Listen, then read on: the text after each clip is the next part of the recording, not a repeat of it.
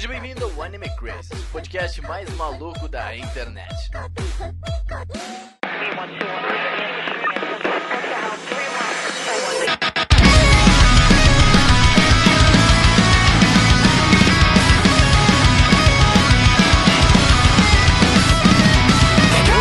Sejam todos muito bem-vindos a mais um Anime Crazies. Eu sou o Renan e esse anime fez eu shippar um casal homossexual pela primeira vez na minha vida. Ô, louco! Exatamente. Que bonitinho, bem-vindo. Se eles fossem realmente homossexuais, isso seria incrível. Calma, eu ia falar isso, mas aí já é muito spoiler já pra primeira. Gente, calma, vocês estão acabando com a minha fanfic.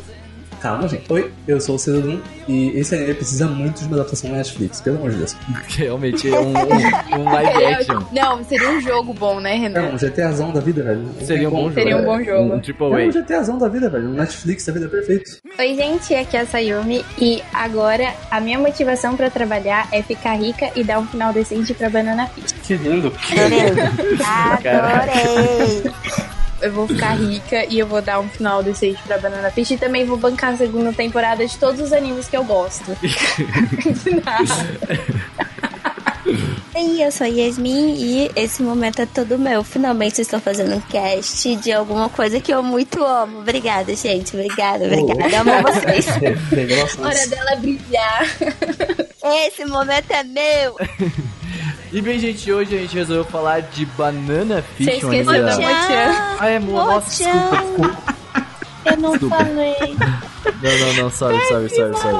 Eu vou embora, tá bom. Tchau. Eu não sabia uma frase mesmo, então tudo bem. Oi, eu sou Motian e eu estou sem palavras para o dia de hoje. Eu realmente não sei o que dizer, mas em algum momento desse cast, alguma luz vai me iluminar e eu vou conseguir dizer pra vocês o que eu sinto em relação à ficha, eu espero. Incapaz de opinar. Agora sim, gente, vamos falar de Banana Fish nesse podcast hoje. A gente resolveu trazer duas Otaminas. A Tati já tá aqui, mas ela acabou tendo problemas de voz. Então, né? Meio que não rola. E hoje, então, vamos falar de Banana Fish, um anime do ano passado aí que se destacou bastante. Bastante é, sim, né? Bastante é pouco, bastante é pouco. Né, querida? Assim, é generosidade da sua parte, né? Desculpa.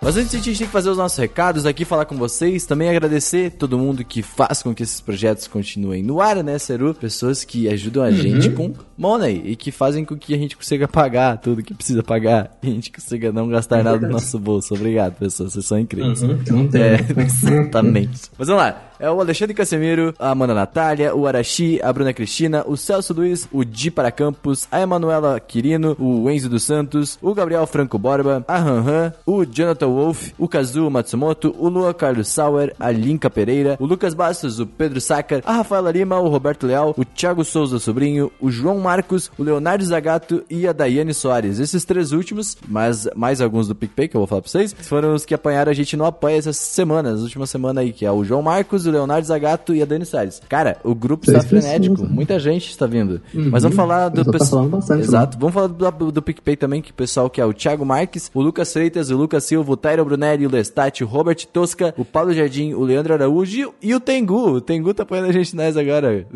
Senhor do Senpai, todos os Senpai, obrigado, Senpai, por ajudar a gente. Muito obrigado, mano. Nossa, te amo.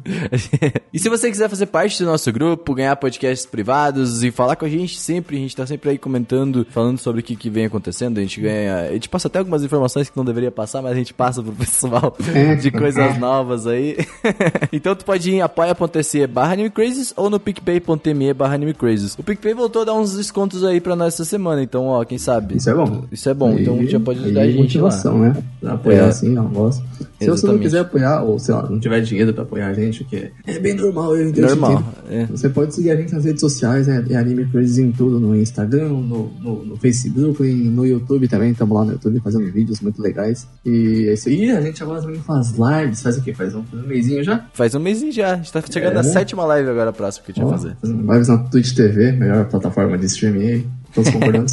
E não tem desculpa. E pode seguir a gente no Twitch lá, vocês podem seguir. A gente passou de 100 seguidores já, tá com 130. Mano, passou bastante, 130 e poucos. Bem rápido, a gente tá com o quê?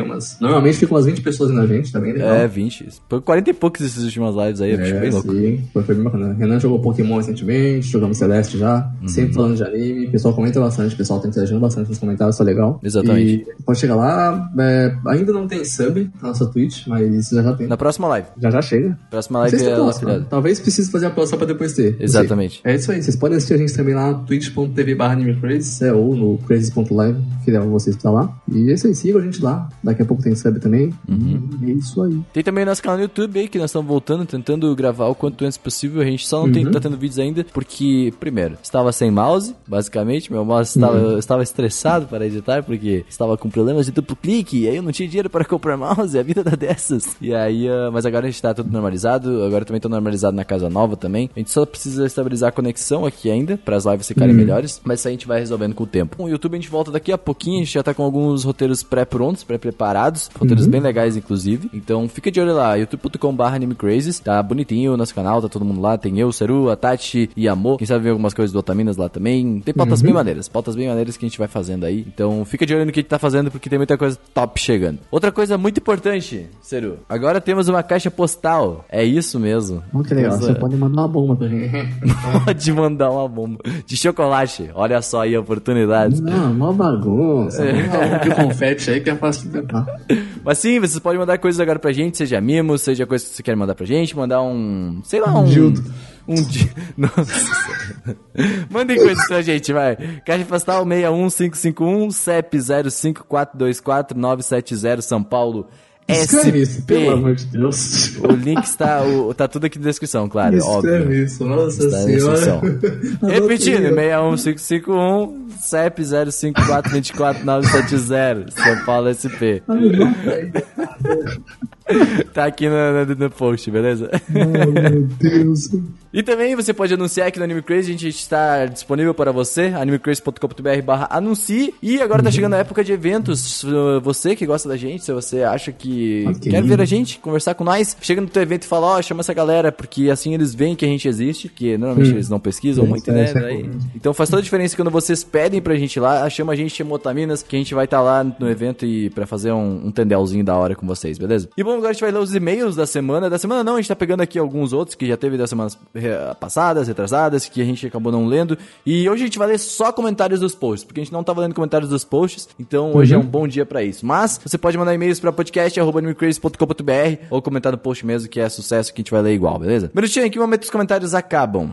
Bom, os primeiros dois comentários são do Wesley Alvarenga, que tá sempre aí comentando com a gente nos posts, então... Muito ativo esse cara, eu gosto dele. Isso aí. Esse primeiro comentário é sobre o podcast da história dos animes contada por nenhum especialista, podcast bem diferente e legal, mas vamos nessa. Não sei o que a Mo usou durante os recadinhos, mas quero 7 disso, ela tava empolgada, é isso que eu gosto, amor, é isso aí, eu gosto da empolgação da Mo, não é que nem o Seru que tá aqui sobrevivendo, que a gente nos recados. Nossa, cara. Mandei, ao vivaço. Legal, ô louco. Não, a gente chama, Seru. Não, podcast em pé e você fica falando que eu não sou animado. Tá bom, vamos ver.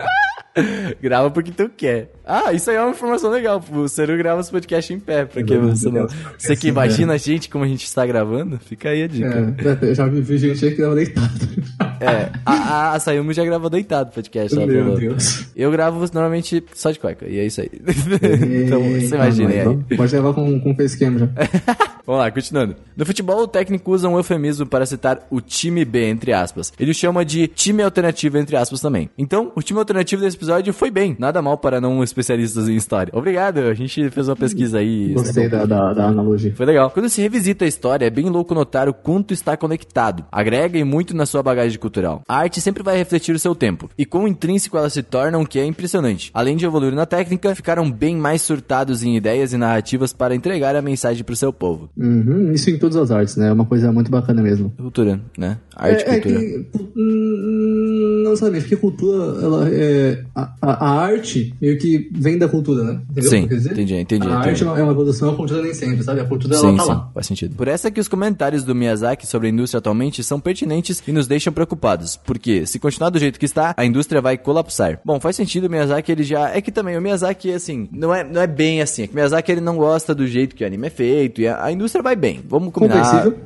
Eu entendo o ponto dele, tipo... Mas aí é uma questão de gostos, é uma questão assim, porque, tipo, né... O Miyazaki, ele tem um know-how muito grande e o estilo dele é muito diferente do que é os animes de temporada, né? Então, tipo... Sim, com certeza. Claro, é muito importante o que ele fala, claro, porque é o God Miyazaki, mas, tipo assim, calma também, né? Tipo, não vai colapsar a indústria inteira. Tipo assim, a indústria, ela vai continuar surgindo e tal, mas, assim, é que ali vai de uma questão de gosto do Miyazaki. O Miyazaki não faz anime, ele faz filmes, ele faz obras, né, diferentes. Então, é diferente. São coisas diferentes. E ele falar que não gosta de anime é só... Ok, não gosta de anime, perfeito. Faz sentido. O outro comentário dele é sobre o podcast de por que anime não ganha Oscar. Só uma coisa, se a gente repetir algum comentário, peço desculpa, porque a gente acabou não marcando dessa vez os comentários que a gente já leu, então talvez seja repetido, mas tá aí a informação de novo, talvez a gente, né, acontece. Ele começa assim: nem sei se tenho tanto pra acrescentar, já que vocês abordaram tudo no episódio. O que imagino é as produções dos longas japoneses focarem mais nas parcerias de streaming, porque é uma plataforma que deu uma boa democratizada nas produções de todo mundo. Como o Oscar é uma premiação política, tem que aproveitar desse meio de distribuição e fazer um marketing tão bem feito, além da qualidade, óbvio, para que a obra seja lembrada. E retomando ao tema do episódio de estreia da temporada 2019 desse podcast, a própria academia tem que reformular mais os seus integrantes. Se já teve relatos de votantes que escolheu o indicado ao perguntar para o sobrinho ou neto de qual desenho ele tinha gostado, é porque o buraco é bem mais fundo. Exato, a gente já tinha falado disso também. Tipo, mano, eles têm que dar mais valor para as animações. As animações vêm aí sempre com mensagens muito importantes. Então, tipo, não, cara... Não sempre, né? Mas elas têm. Não, mas as que estão no Oscar normalmente têm algum tipo de mensagem. Olha a Disney aí com o... Viva la vida, a vida é uma festa, tá ligado?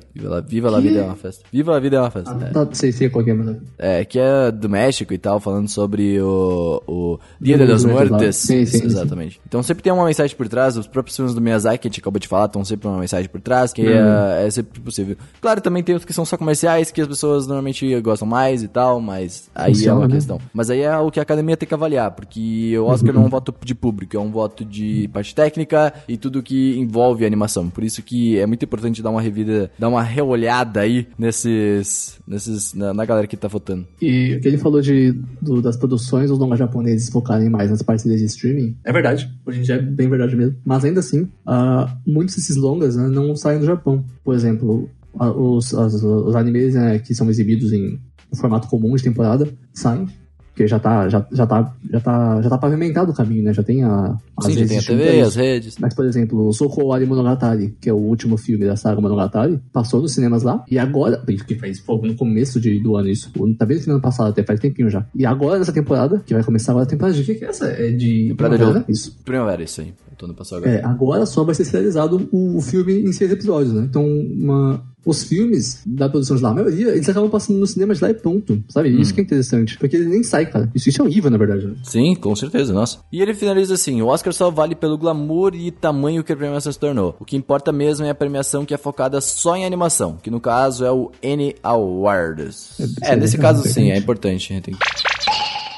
Agora tem aqui um comentário do Thiago Ramos Melo no cast de História dos Animes. Um momento National Geographic nos Craziers. Bela abordagem de como tudo começou. Quem dera que desde a origem foi tão difícil a vida de animador no Japão. Desde que, mesmo sendo pequenas animações, mas com o tempo e, claro, com o avanço da tecnologia, isso foi melhorando e agora virou essa grande indústria do entretenimento. Foi um belo gancho depois do episódio de como é feito um anime. Esperamos os próximos Doc Craziers. Os Doc Craziers são legais. Os Doc Craziers são demais. Os próximos tem que ter um pouco mais de pesquisa, porque senão... a gente tem que fazer, a gente tem mais alguns aí em mente que a gente vai tentar trabalhar, mas tentar trazer pessoas que vão mais preparadas dessa vez. Claro. Igual que é da Nabila. Exatamente.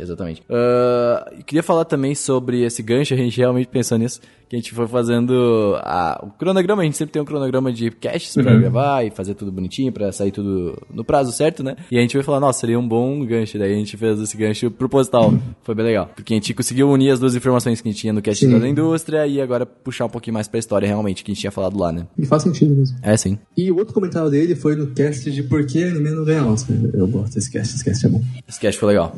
Será que para ganhar um Oscar, as obras orientais têm que se infantilizar para conseguir concorrer com os ocidentais? Acho que o padrão Disney ainda é o critério da academia, com certeza. Tudo bem que os longas japoneses têm um toque adulto, mas acho que é o estilo próprio de como contar a história e o diferencial da indústria japonesa, que infelizmente não pega muito do outro lado. E também o fator de não ser exibido com muita força nos cinemas, passando por despercebido aqui. Cara, a parte de ser diferencial e não pegar muito aqui é verdade.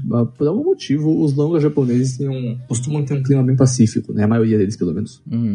Você pega os filmes do Studio Ghibli, por exemplo. Eles têm um clima pacífico, um clima silencioso, uns ângulos de câmera parados na maior parte do tempo. É diferente do que o brasileiro está acostumado, né? Sim, sim. O MAPPA, por exemplo, até o MAPPA, que é da P-Works, também é assim. Ele é um filme mais lento, ele vai de forma diferente. E é meio questão de gosto mesmo, né? Tem a ver com todas as pessoas, o que é bem bacana. É o que eu falei antes, é tipo, o anime quando trazer uma mensagem ali, ele vai ser um pouco mais, não é ser aquela loucura, porrada, Velozes Furiosos e... Não. Tipo, dá pra fazer, por exemplo, tem aquele filme que você assistiu, Tekken King Crit, é verdade. Que você ficou completamente confuso, eu tenho que assistir ainda. E ele parece um filme mais frenético. The Concrete Crit é bem frenético mesmo. É um anime, inclusive. Ele tem um visual que não é o caricato mais de anime.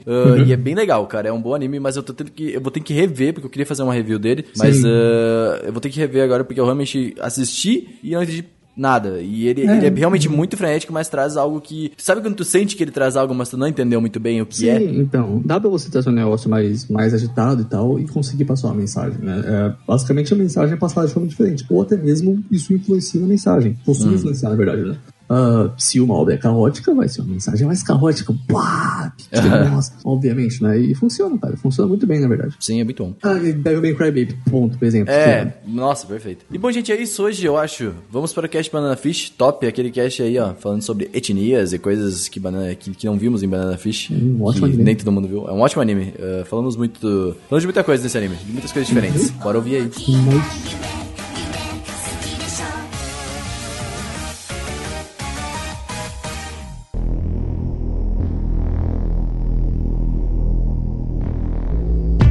Vamos lá, gente, vamos falar um pouquinho da parte técnica de Banana Fish. Banana Fish, pra quem não sabe, ele foi adaptado de um mangá com o mesmo nome, da autora Akimi Yoshida, ou Yoshida Akimi, que foi responsável tanto pelo roteiro quanto pela arte do mangá, isso, né? Multitarefa. Multitarefa, isso aí, tem que ser. E é bom, né? Porque aí acho que fica mais com o teu visual mesmo, com o teu jeitinho. Faz sentido. A maioria dos mangakas é responsável pelos dois, mas é legal enfatizar porque não sabe, às vezes são outras pessoas que desenham e escrevem, né? Então é legal. E o mangá ele foi publicado pela Besatsu Shoujo Comic de 1985 a 1994. Então é um mangá já bem antigo. Eu até me surpreendi quando vi uma adaptação, assim bem que a gente teve Dororô esse ano também, sim, né? Então, tipo, graças Dororô. A Deus, né? É que Dororô é de um autor mais famoso, né? E esse daqui foi realmente todo mundo ficou, what the fuck? Sim, what? Como assim? Assim? Nada a ver ali, tá ligado? Deixa eu enfiar a mão no balaio de coisas esquecidas. Ah, o Banana Fish, vamos pra ele. Exatamente. E olha só, vamos ver se foi o sorteado. Mas olha só que bom. Ainda bem, né? Eu sou muito agradecida por isso. E diferente do anime, ou não sei. No anime, se bem que o mangá é um shounen ai. Sayumi, explica pra gente o que é um shounen ai, barra shoujo, também é um shoujo. O shounen ai, ele é quando tem relacionamentos homoafetivos entre dois homens. Nada de sexo explícito ou qualquer coisa do tipo. É o relacionamento dele. Isso, o romance. E o shoujo é a demografia de mangás destinada a garotas de 12 a 18 anos. Só pra deixar claro aqui, nem o mangá, nem o anime de Banana Fish são considerados shounen ai, tá? Não, no Japão, eles são ele é shoujo mesmo. Sim, então, isso que é o mais incrível. Então aí a gente às vezes fica naquela... que a gente vai falar, né, pra não dar spoiler, que ainda não é o momento. É assim, ó, o shoujo é a demografia do mangá. O shounen ai é tudo da nossa cabeça. Tipo, seria... a gente é iludida e fantasia. Seria temática, né, mas realmente ele não é visto como shounen ai, é a visão... A visão dos fãs, das fãs, né? Isso. Os fãs consideram o shounen ai por pura ilusão. A gente só quer, Entendeu? Dói muito falar isso, porém nenhuma mentira. Continuando aqui, ele é considerado parte do segundo período de shoujo no Japão, da década de 60 até 80, que é marcada pela diversificação dos temas e a inclusão de mulheres como mangakas. Eu até achei louco essa... Agora que eu me liguei que é uma mulher como mangaká, então sim, as coisas fazem mais sentido, isso, não sei. Talvez essa época é chamada de Showa... Yasmin, acho que tu pode explicar melhor. Já não sei número em japonês, tá? Que é muito difícil o número em japonês, mas aí é Showa 24, que eu não sei em japonês, aí eu não sei como amor, é que fica. Amor. Como é que é o nome? É Nijuyon. Isso. Oh, gente, amor maravilhosa, Showa, né? Showa Nijuyon Gumi. Isso. Magníficas de 24. Isso, numa tradução literal, significa Magníficas de 24. O que significa? É porque foi uma época que mulheres nascidas em 49, ou seja... que nessa época elas teriam de 24 para mais, elas começaram a dominar essa criação do shoujo no Japão, que antes, no primeiro período, que era caracterizado na Primeira Guerra Mundial, os shoujos eram desenhados, escritos, né, o roteiro, a estética, por homens, por incrível que pareça, era por homens. E aí esse segundo período foi marcado pela inclusão das mulheres e uma visão um pouco mais feminina, diversificada, com a inclusão além das mulheres, elas começaram a trazer ficção científica e histórias de aventura junto com os romances. Então achei bem legal a gente trazer, já que as meninas Otaminas estão aí, a gente pode falar um pouquinho também. Banana Fish é claramente um bom exemplo, porque foi ele que deu portas para mostrar que as mulheres se interessam por outras histórias além de romance, porque qualquer um que lê a sinopse ou vê um episódio de Banana Fish ou lê as primeiras páginas do mangá nunca vai caracterizar sim, ele como um shoujo, porque a gente tem essa de que shoujo é o romance, é a garota no colegial, e aí tipo, é um shoujo com ficção, como é que é a palavra? Ação? Não, quando é policial, eu esqueci o nome. Drama policial? Policial mesmo. Policial. Isso aí. A ficção com policial, isso mesmo. E o que é legal, assim, é que a galera não conhece a Akimi, né? Assim, pelo menos aqui o pessoal conheceu com a Banana Fish. Mas ela é nesse período, né? No segundo período, ela é uma das mangakas mais reconhecidas. Sim, então... ela já tinha acho que umas 3 obras premiadas quando ela publicou isso, Banana Fish. Então, assim, ela não é tipo, meu Deus, ninguém conhecia essa mulher que surgiu do nada, sabe? Ela já tinha uma certa relevância. Isso. Isso mesmo. E agora falando do anime, ele é dirigido pelo Hiroko Utsumi, que é o diretor de Free, de My Hero Academia e de Fullmetal Panic! The Second Raid, né? E é feito pelo Estúdio MAPPA, que já é conhecido. Seru, o que o Estúdio MAPPA fez? Você consegue fazer alguma coisa pra nós? Não pega isso, é sacanagem. Vai lá, procura pra nós. Eu acho que Yuri on Ice foi feito pelo MAPPA, não foi, gente? Sim, foi mesmo. Viu? Tanto que o Ash lembra muito o Yuri, né? Todo mundo comentou no...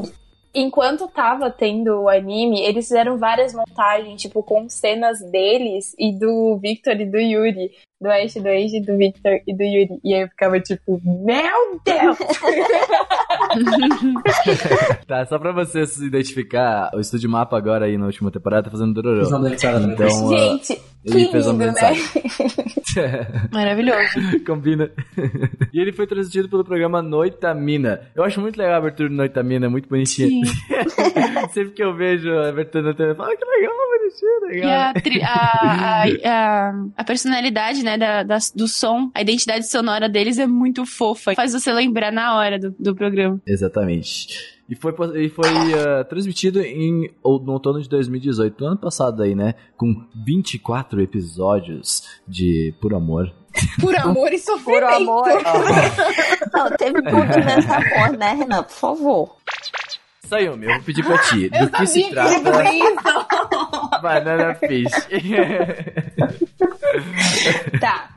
A história se passa em Nova York e é contada através da visão do Eiji, que é um japonês, que ele vai pra Nova York com o... É tio dele, né? O Ivy. Na verdade, é um fotógrafo. Não tem parentesco. É um bom ele amigo. Não tem parentesco. Enfim, ele vai com o...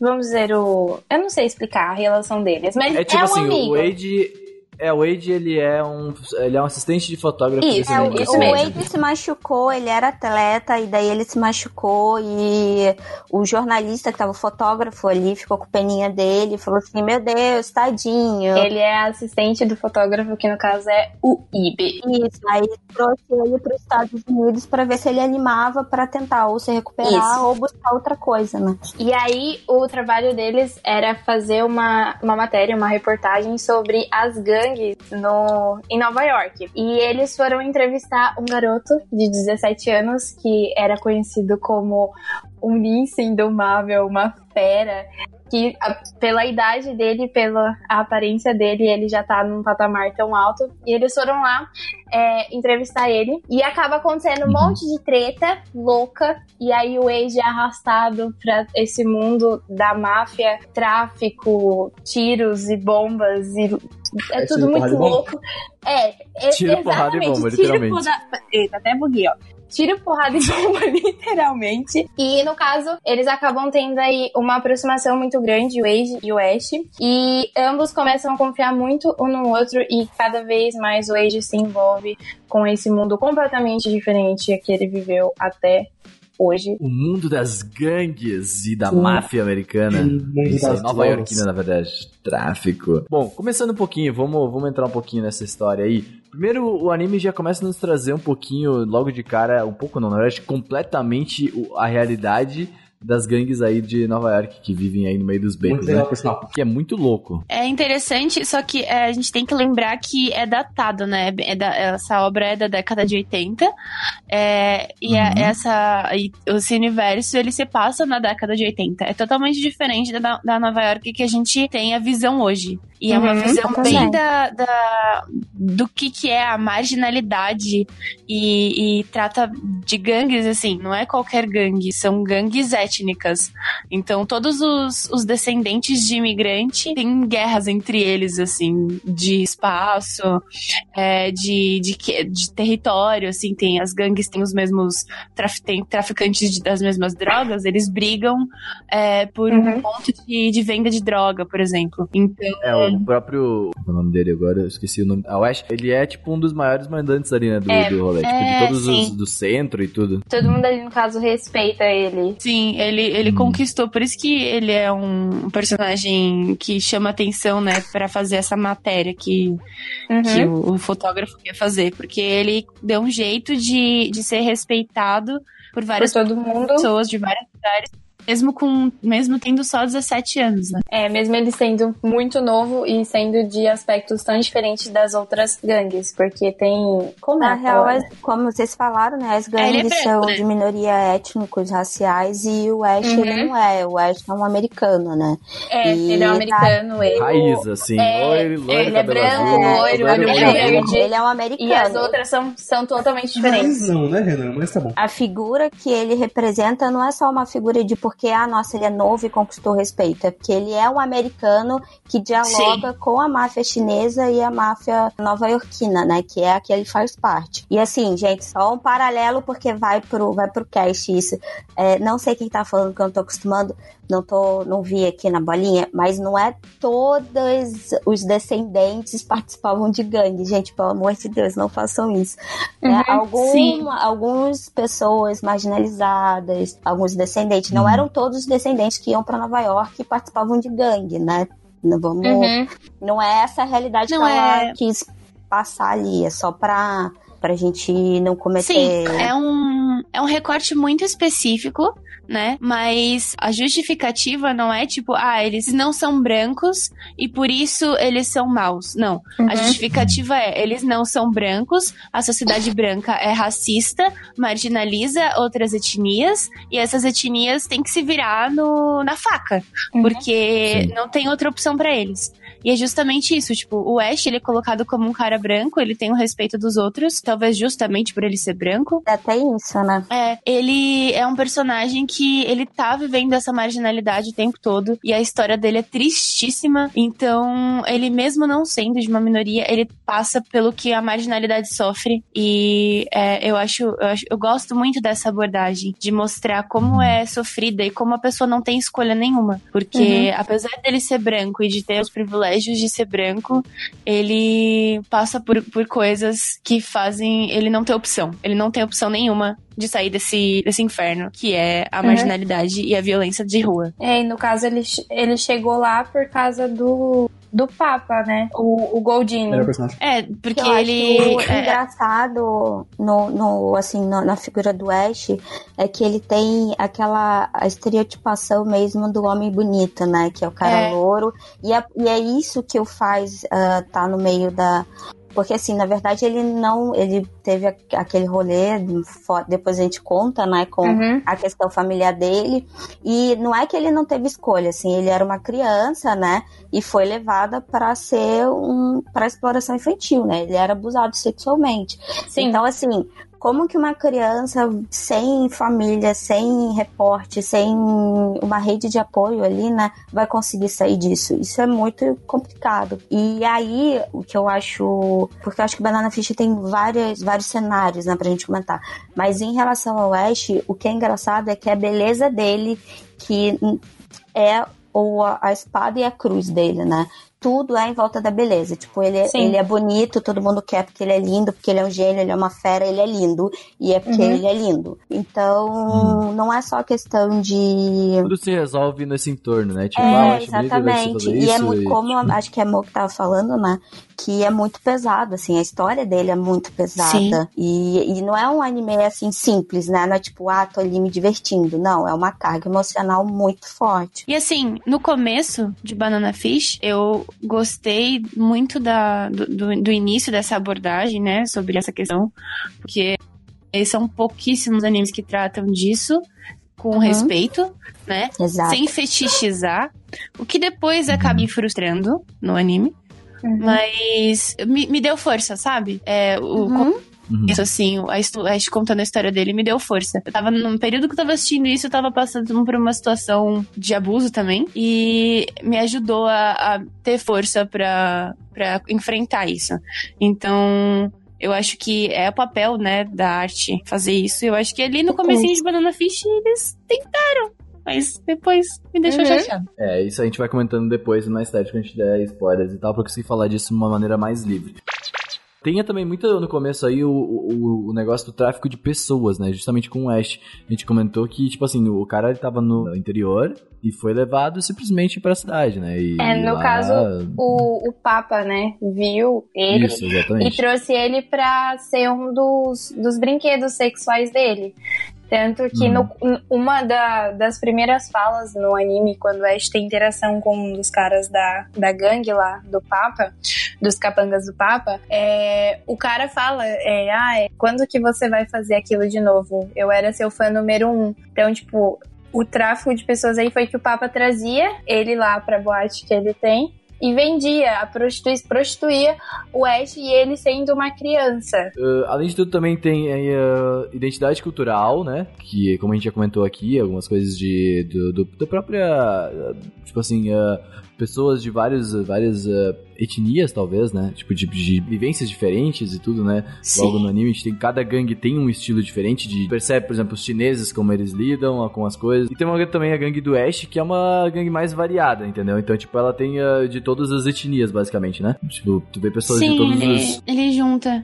Né? Além disso, ainda tem um romance de leve que é um afetivo. Tipo assim, a história caminha pra isso. Querendo ou não, a gente acaba entendendo assim. A gente quer que seja um romance, mas não é um romance. Na verdade, tem muito o fanservice, né? Que tem várias pequenas coisinhas ali que faz a gente fantasiar, que quer que aconteça aquilo. Mas o relacionamento do Age com o Ash é muito profundo. E eu acho que achou que teve fanservice? Sério, eu achei, tipo, bem sutil a relação deles, assim. Não achei fanservice, não. Eu achei... Eu não sei. É porque eu consigo enxergar... Fanservice tem uma sexualização da coisa, né? Assim. Não, mas... Não, então, sempre, nem sempre. O fanservice que eu digo aqui é os aspectos... Tipo, o toque deles, aquele... Eu não sei se posso falar isso... Aquela parte da prisão. Pode falar, o primeiro beijo deles lá. O beijo que teve na prisão é um fanservice, porque o fanservice é o serviço para os fãs. Então, os fãs queriam que os dois caminhassem para um romance. Então, ali tinham diversos aspectos. Igual tem uma cena que o Ash acorda de madrugada e ele começa a chorar no colo do Age. Aquilo ali, pra mim, é um fanservice, porque eles estão tendo ali um contato, no diálogo deles, a forma que eles conversam, pra mim, aquilo ali é cheio de fanservice pra você olhar e falar, meu Deus, eles estão muito flertando. É, cara, eu não vejo nesse sentido. Eu acho que eu não vejo de maneira nenhuma. Pelo contrário, eu vejo tipo uma brilhante narrativa de como eles descobrem que eles não estão sozinhos e como é importante a confiança. Não. Eu não consigo olhar isso, tipo, o carinho entre eles como um fanservice. Pra mim, é uma construção do relacionamento deles, é uma narrativa do relacionamento deles. Eu não consigo ver dessa forma, tipo, tem essa cena do beijo porque a galera quer que tenha essa cena do beijo. Uhum. Porque isso foi escrito em 80. Uhum. Não tinha esse pedido da galera ainda, entendeu? E no mangá tem o beijo, entendeu? Então, assim, pra mim, eu não consigo ver dessa forma, assim. Eu concordo.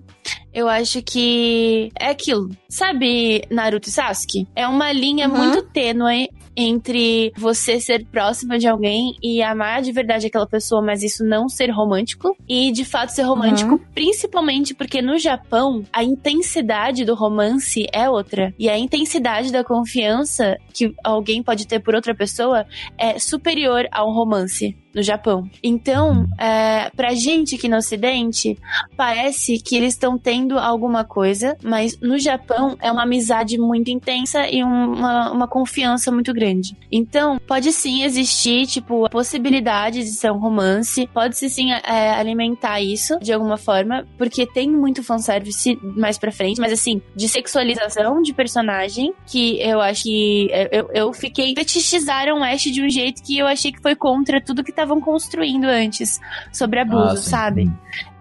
Então, tem uma problematização aí que, dessa questão da sexualização, mas eu gosto de ver amizades entre dois homens que não levam a uma questão sexual. E tipo, pra mim, a relação dos dois é uma masculinidade saudável. Os dois se admiram, os dois estão aprendendo um com o outro. O Ash viu o Wade, uma pessoa que não queria tomar nada dele, e por isso, justamente, que eu não vejo eles como um casal, porque o Ash fala várias vezes pro Wade que tipo, eu estou feliz que você não quer nada de mim. E, tipo, significa que ele não quer transar com o Ash, sabe? Uhum. Eu, pelo menos, entendi desse jeito. Ele não tá esperando nada, né? No caso, o problema sou eu mesmo, que eu vejo casais em tudo. Mas, como vocês falaram, assim, a relação deles é bem mais profunda do que isso em relação à amizade. Concordo. Sim.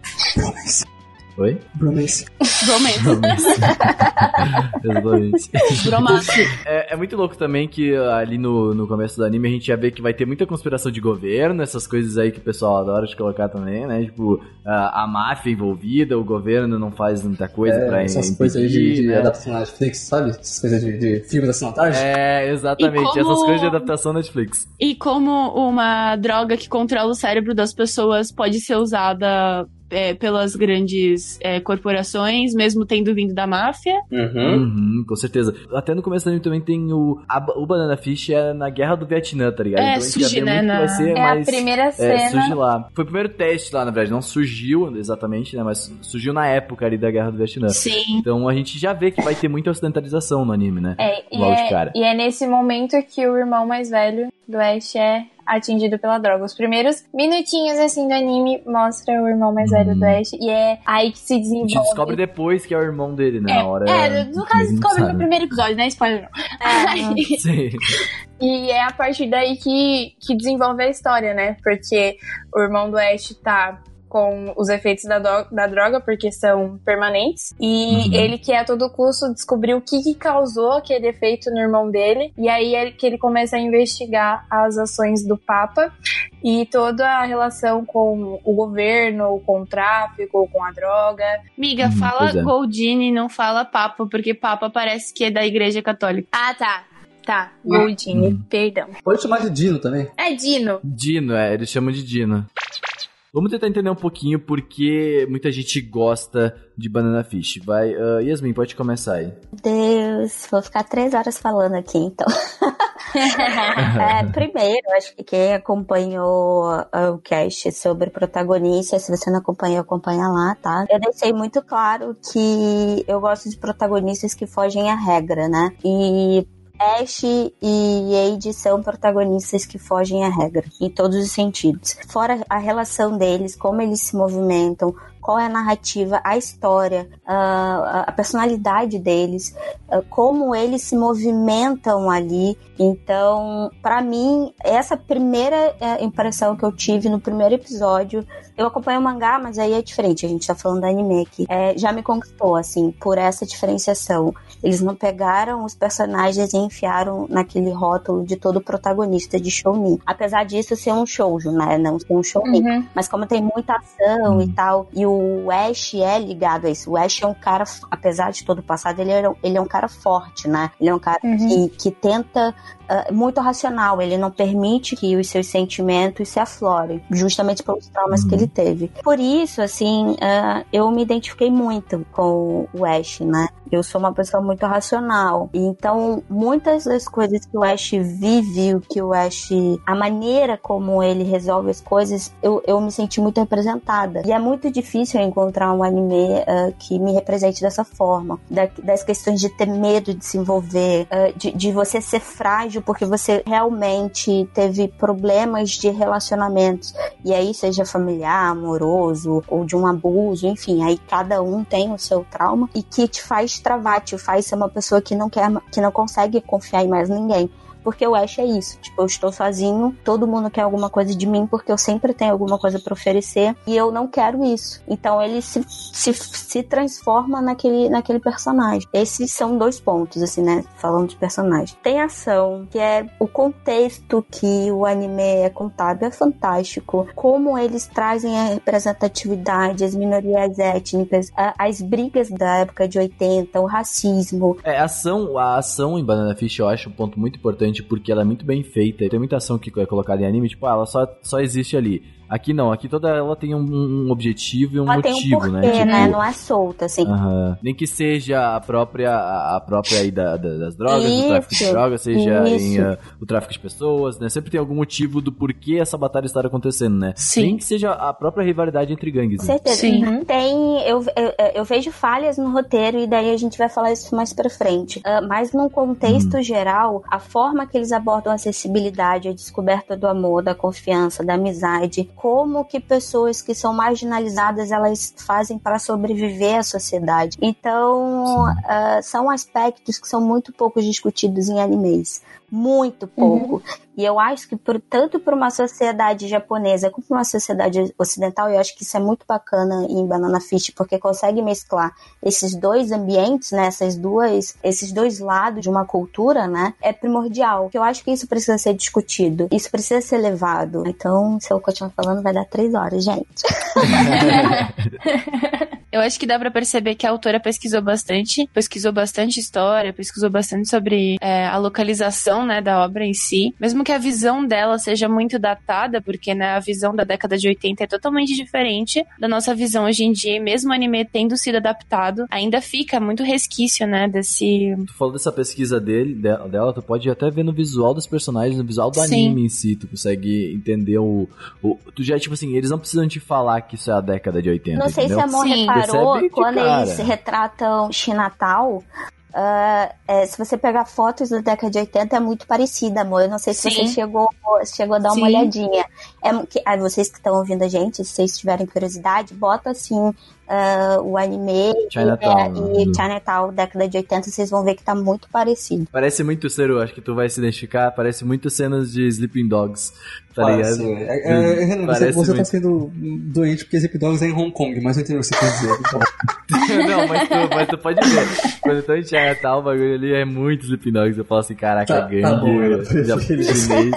Mas o que eu acho que, assim, o que mais me chamou a atenção no começo era que era um shoujo. Eu acho que eu vi muita gente, muito homem animado com Banana Fish, e eu fiquei feliz porque é um shoujo. Eu acho que deu muita visibilidade pro shoujo, pra mostrar realmente que, né, existe uma construção que vai além do romance estereotipado que a gente costuma atrelar a imagem do shoujo, né? Então, eu gostei bastante desse aspecto especificamente, assim, no começo, deles terem escolhido essa obra pra adaptar. Exatamente. O Banana Fish, apesar de ter esse relacionamento dos dois personagens que é muito bem construído, né, do Ash e do Wade, tem muitos personagens muito bem feitos nesse anime. Nossa. Na minha opinião, os dois, especialmente os protagonistas, são os que menos me impressionam, tá? O Wade, em especial, eu acho genérico. O melhor pra mim é o Short. O que eu mais piculou que é o Lee, gente. Eu fico, meu Deus, tipo, o Blanca também é sensacional. Acho que a maioria deles ali que figuram... Lee? Qual Lee?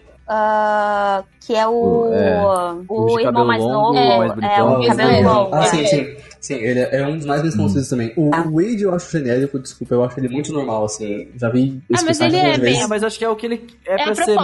Eu acho que ele é proposital. É proposital, não é um problema, sabe? Mas em questão de função de personagem, o Lee é impressionante, o Short é impressionante. O Goldin é genial. Nossa, ele é bizarro, assim. O Goldin é impressionante demais. E o Blanca também é muito perfeito. Ele é um típico chefão de máfia. Sim, tipo, eu falo assim, caraca, ele é o poderoso chefão mesmo. Tu olha e fala assim, caraca. Mas ele é muito bem feito, cara. É impressionante, porque ele é o poderoso chefão, mas ele tem fraqueza, sabe? Não é o poderoso. Isso que eu ia falar, a dualidade dele é fantástica. Sim. Além de musicalmente falando, né, Seru? É sensacional. Eu sei que tu tem problemas com as aberturas. Não, desculpa, eu vou falar aqui agora, tá? Em questão de encaixar com o anime, as openings são horríveis. Pelo amor de Deus, bota um jazz aí, um hip hop, sei lá, faz alguma coisa. Não gostei de nenhum, né? Não gostei, assim, eu vou ser muito sincero. Não combina, velho. As linhas são aqui, tá? A trilha sonora, tipo, eu gosto das músicas também, mas eu concordo contigo, elas não tem nada a ver com o anime. Sim. Agora o score mesmo, cara, eu senti um climão NHK nesse anime, eu não sei porquê, mas a trilha sonora é muito bem feita. Os diálogos, eles funcionam muito bem, cara. Eles têm uma medida correta. E, nossa, a ação... Tudo é muito perfeito, cara. E os efeitos sonoros também. Os efeitos sonoros. Eu gosto muito das músicas, como tu falou da ação, das músicas de ação mesmo. Na hora que tá rolando o tiroteio e essas coisas, tu realmente se sente ali. Tu fala assim, caraca, não são só músicas, não é white noise, sabe? Uma música de ação genérica. Não, elas você lembra delas agora, isso que é bacana. Sim, é muito louco. Sá, o que você achou, Sassá? Qual foi a sua primeira impressão que você mais gostou no Banana Fish? Por que você acha que é bom? Eu não sei expressar, vocês já falaram tudo. Faço das palavras de vocês as minhas. Acho que, tipo, o primeiro contato que eu tive com Banana Fish foi através do teaser, que foi quando eu tava lançando a temporada. Sim. Eu achei estranho por causa do nome, que eu falei Banana Fish. E aí eu pensei, banana peixe. E aí eu fiquei tentando relacionar com a história do que vai se tratar esse anime. Mas o primeiro episódio... Aí também por ser diretamente já um nome em inglês, né? Também isso dá uma... tu fala assim, exatamente. Eu lembro que o primeiro episódio, assim, ele me prendeu, assim, com todas as forças possíveis. Principalmente aquele finalzinho do episódio, sabe? Muito bom. Que tipo, acontece lá a invasão do bar, e aí, tipo, o Ash tá lutando, e aí, mano, meu Deus. Aí a Sayumi se expressa com sentimentos. A Yasmin consegue verbalizar os sentimentos dela, eu não consigo. Gente, é muito mostra o quanto a força do Ash, e também aquele primeiro contato que o Wade e o Ash tem, que ele pede pra segurar a arma, e todo mundo fica tipo, o quê? Você é muito doido, é muito corajoso. Aí vem o Skip, ai meu Deus, o Skip. Ele vem e fala, mano, você é louco, ele nunca deixa ninguém tocar nessa arma. Ele, caralho, agora que você me avisa que ele não deixa ninguém tocar na arma. O meu espírito de quinta série nessa cena foi tipo assim, pode crer, entendi. Pois é. Enfim, o primeiro episódio, essa cena, que o Skip fala que o Ash nunca errou um alvo a mais de 23 metros. É isso, né? 23 metros. Aí tem aquela cena que o carro tá indo com o Skip e o Wade dentro, e aí ele pega a arma e mostra o olho dele, e aí depois ele atira e acerta na cabeça do cara dentro do carro. E eu fiquei, mano, o que esse homem? E aí ele pega a moto e sai correndo. Aí sobe a homem e eu fico, mano, preciso de um próximo episódio. Sofri naquela semana. eu acho que a maioria dos episódios ficam assim, né? Tipo, eles param num momento muito crucial e tu fica, mano, e agora? O que tá acontecendo? Pelo amor de Deus, vem. Por isso que eu falei que os cliffhangers desse anime aí são muito loucos. Então, tipo assim... Sim. Tem um especial que é o mais importante, que é uma bosta, mas depois a gente fala disso porque é spoiler. Mas os costumam funcionar bem, as engines funcionam bem pra eles, são boas, e eles mostram o título no final do episódio. Isso é uma coisa que... O título sempre tem um significado, é bem legal isso. Mas, gente, assim, ó, nem só de coisas boas vive Banana Fish, né? A gente tem alguns problemas que eu reparei conforme o anime foi passando. O primeiro que eu percebi foi aquele... Tipo assim, tem muito abuso sexual, né? A gente percebe o Ash sofreu muito com isso e o anime traz muito isso, principalmente no começo, e eu senti que foi uma abordagem exagerada. Tipo, que chegou um momento que eu falei assim, ok, eu já entendi o que aconteceu, eu não preciso mais ver isso. Mas não, o anime continuava batendo nessa tecla muito mesmo, entendeu? O personagem não consegue esquecer. Exato, então, exatamente. Mas...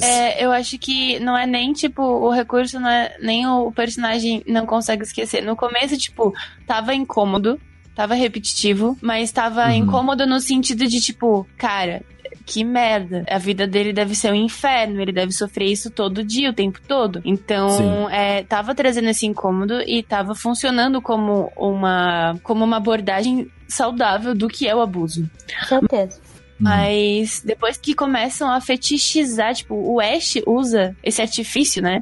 Eu comecei a ficar meio incomodada com isso. Assim, eu entendo e pode não ser uma coisa exatamente ruim, pode ter sido, tipo, ele tá usando isso pra se dar bem, já que os caras vão cair nessa mesmo, mas eu fiquei incomodada, assim, de ver ele fazendo aquilo mais ainda. Principalmente, a gente pode dar spoiler agora, tá, gente? Principalmente aquela cena da prisão lá. Sim. Aquela cena me deixou muito chocada. Aquela cena é, tipo, ninguém que sofreu um abuso faria aquilo.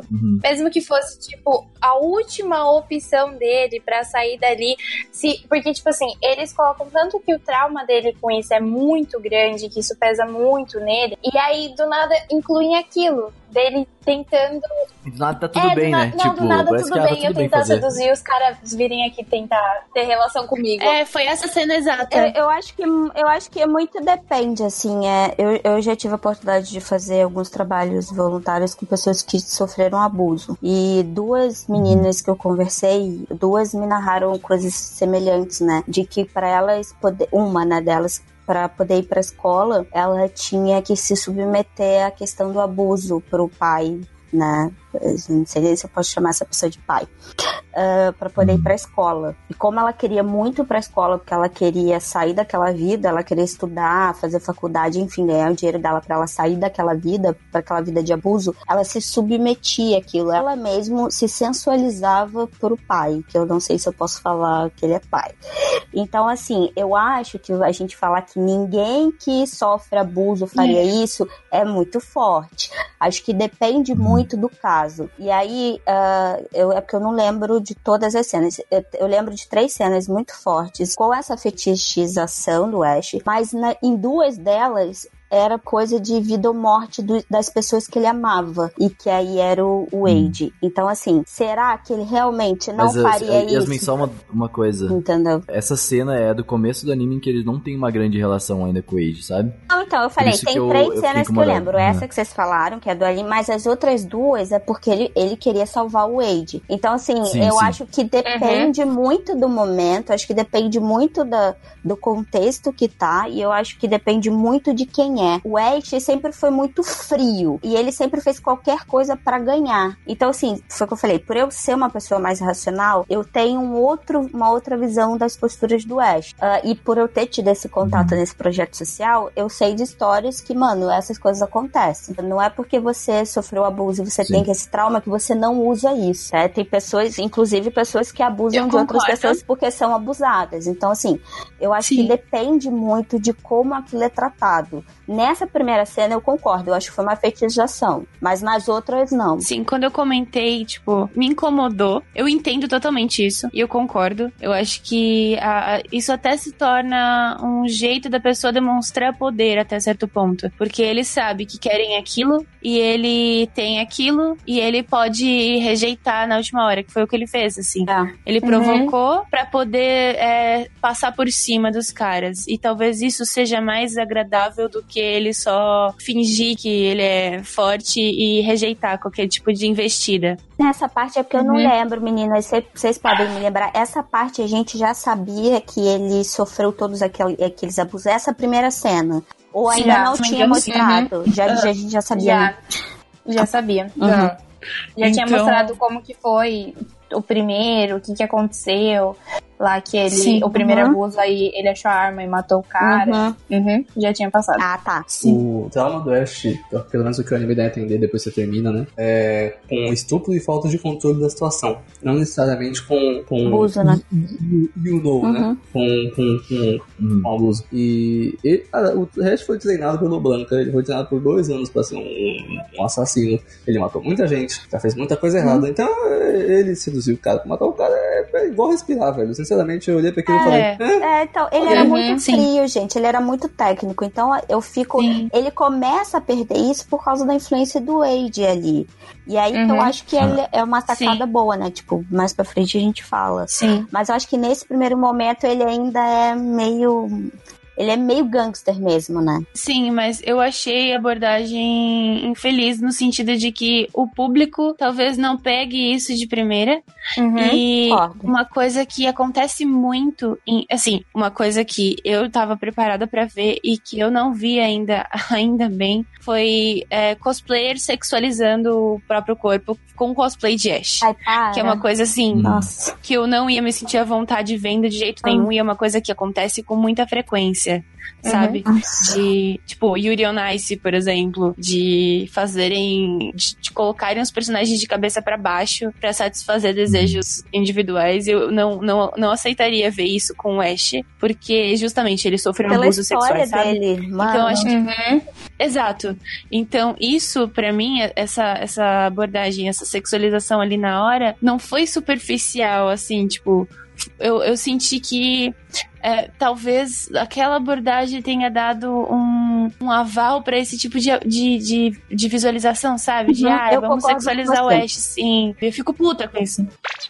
Ô, Yasmin, eu queria que tu trouxesse um pouquinho pra gente sobre a representação racista dos personagens que tu comentou aqui na pauta. Então, a gente tem 2 minorias étnico-raciais no anime, né? Que são negros e chineses, né? E aí, eles sempre, se você, quem viu o anime, né?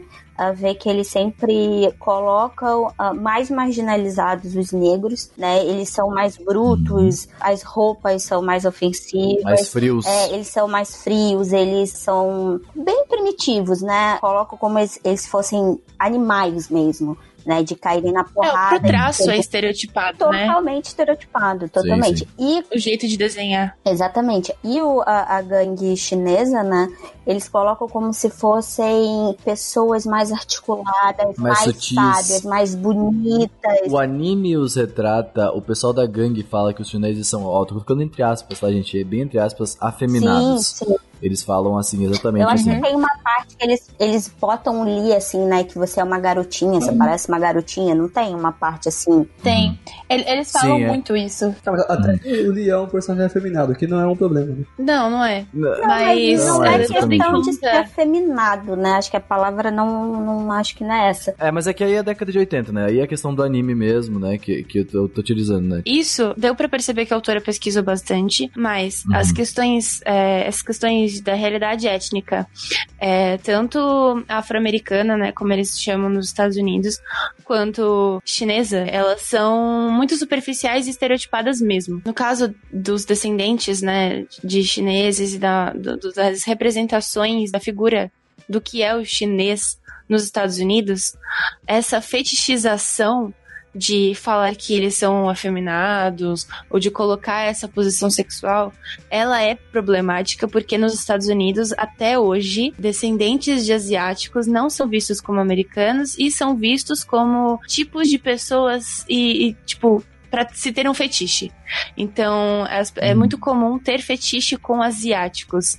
E isso é um problema muito grande, porque não são vistos como pessoas. Oh, bom, mas eu tô falando isso na década de 80, porque na década de 80 a visão do amarelo não era essa, tipo, principalmente do chinês. O chinês sempre foi visto como uma minoria étnica suja. Assim é, suja mesmo. Não, isso é verdade. Mal educado. Isso é verdade. E no anime, ele não traz dessa forma. Ele traz uma fetichização que não era ainda o que tá surgindo agora, que começou nos anos 2000, essa coisa de o asiático ser olhado com uma visão um pouquinho mais, de ser um pouco mais sexualizada, né? Então, assim, eu não sei se no anime... Cara, é muito difícil a gente falar de amarelo, assim, de minorias, então... E até porque aqui no Brasil é diferente da realidade que tem nos Estados Unidos. Eu, pelo menos, vejo os descendentes comentando dessa sexualização. E você tem razão, a questão, tipo, a comparação dos chineses com outras etnias, como a japonesa, por exemplo, é diferente. Isso mesmo. É diferente. Mas... Tanto é que o Wade é o anjinho, o bonzinho, o anjinho, o pianozinho, o não sei o que. É, tem um momento que o Ash pede desculpa pro Wade, e o Wade fala, não, cara, quem faz isso são os japoneses, não, vocês não pedem desculpa, sim, tá ligado? É. Aí fiquei, tipo assim, educado, que aceita, né, tudo o tempo todo, enquanto o chinês não é assim, né? Tipo, o chinês é os caras que brigam pelo poder e dinheiro o tempo todo. Sim. Como se o japonês não fosse assim também, né? Tanto a figura dele... Não, mas, meu, isso é no primeiro episódio. No primeiro episódio, o Wade fala, no Japão não temos armas, tá ligado? Mas é que assim... realmente, isso não existe no cotidiano japonês. Mas existe até, tipo, tem um momento em que o Ash vira pro Wade e o Wade tá se desculpando e o Ash fala, nossa, vocês japoneses carregam o mundo nas costas, né? Porque vocês pedem desculpa o tempo todo. E realmente faz sentido, porque é a visão que a gente tem também da cultura japonesa. Mas é difícil dizer... Então, né? Da questão étnica, a gente tem uma fonte do Anime Feminist sobre questões raciais na década de 80, né? Mas nos Estados Unidos. Mas é difícil pra gente compreender sem ter a pesquisa. Eu acho que talvez um filme que pode exemplificar isso de alguma forma, pela questão étnica negra nos Estados Unidos, é Infiltrado na Clã, que se passa mesmo no período na década de 80 e é sobre um policial que é negro. E não tem policiais negros. Ele é o único policial negro. Sim. E fala, né, porque... É muito próximo do apartheid, tem toda o próprio oeste, né? A branquitude dele é muito enfatizada como um objeto de desejo, né? Como uma característica de poder também. Se todo mundo quisesse aquilo, como todo mundo quisesse alcançar aquilo ali, ele fosse um padrão inalcançável, né? Isso é impressionante. Exatamente. E a própria cultura japonesa costuma retratar, os joseis costumam retratar a figura do branco como uma figura de absoluto desejo. Existe essa ocidentalização, assim, na cultura japonesa. Vamos seguir algumas das coisas também. Isso aqui foi um negócio que o Seru falou brincando, mas é bem real. Que é tipo assim, mano, não tem mulheres no anime, né?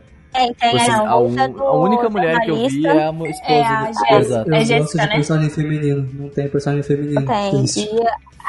E tipo, aparece quando vai retratar o passado do Lee, né? A mãe dele morrendo. E só, tipo, acho que não tem mais. Eu queria perguntar uma coisa, talvez isso... Ó, tipo assim, década de 80, gangues, década de 80. Existia algum poder feminino nessa época? Tipo, se vocês pesquisaram. Exatamente. Por isso que eu fiquei, tipo assim, ok, o ambiente todo é de gangues e toda essa parada. Década de 80, vamos combinar, né? Acho difícil ter alguma representação de gangue, acho que da representação feminina na época de 80. Eu lembro mais, mas era de movimento negro, assim, sabe? Isso é verdade. As mulheres negras tinham um papel grande dentro do movimento, mas no ambiente de gangue, só prostituição. E aí eu acho que é legal, nem... pensionar também, porque, né, vamos combinar, já estamos cansadas de mulheres sendo tratada como objeto sexual. Então, Mota não achou essa parte interessante, não? Eu não sei se foi proposital, né, ou foi por causa da época, e por isso que eu quero saber se você viu, assim. Talvez não foi uma... uma jogada da própria mangaka de tipo, existe, vamos tirar um pouco essa questão de só mulheres vivem nesse mundo de abuso e de sexualização, e vamos mostrar que o homem passa por isso também, sabe, que isso é presente na sociedade entre os homens, e isso não vai a público, assim, as pessoas não falam sobre isso. Não sei, assim, eu não sei se... Eu não acho que ela tenha pensado nisso.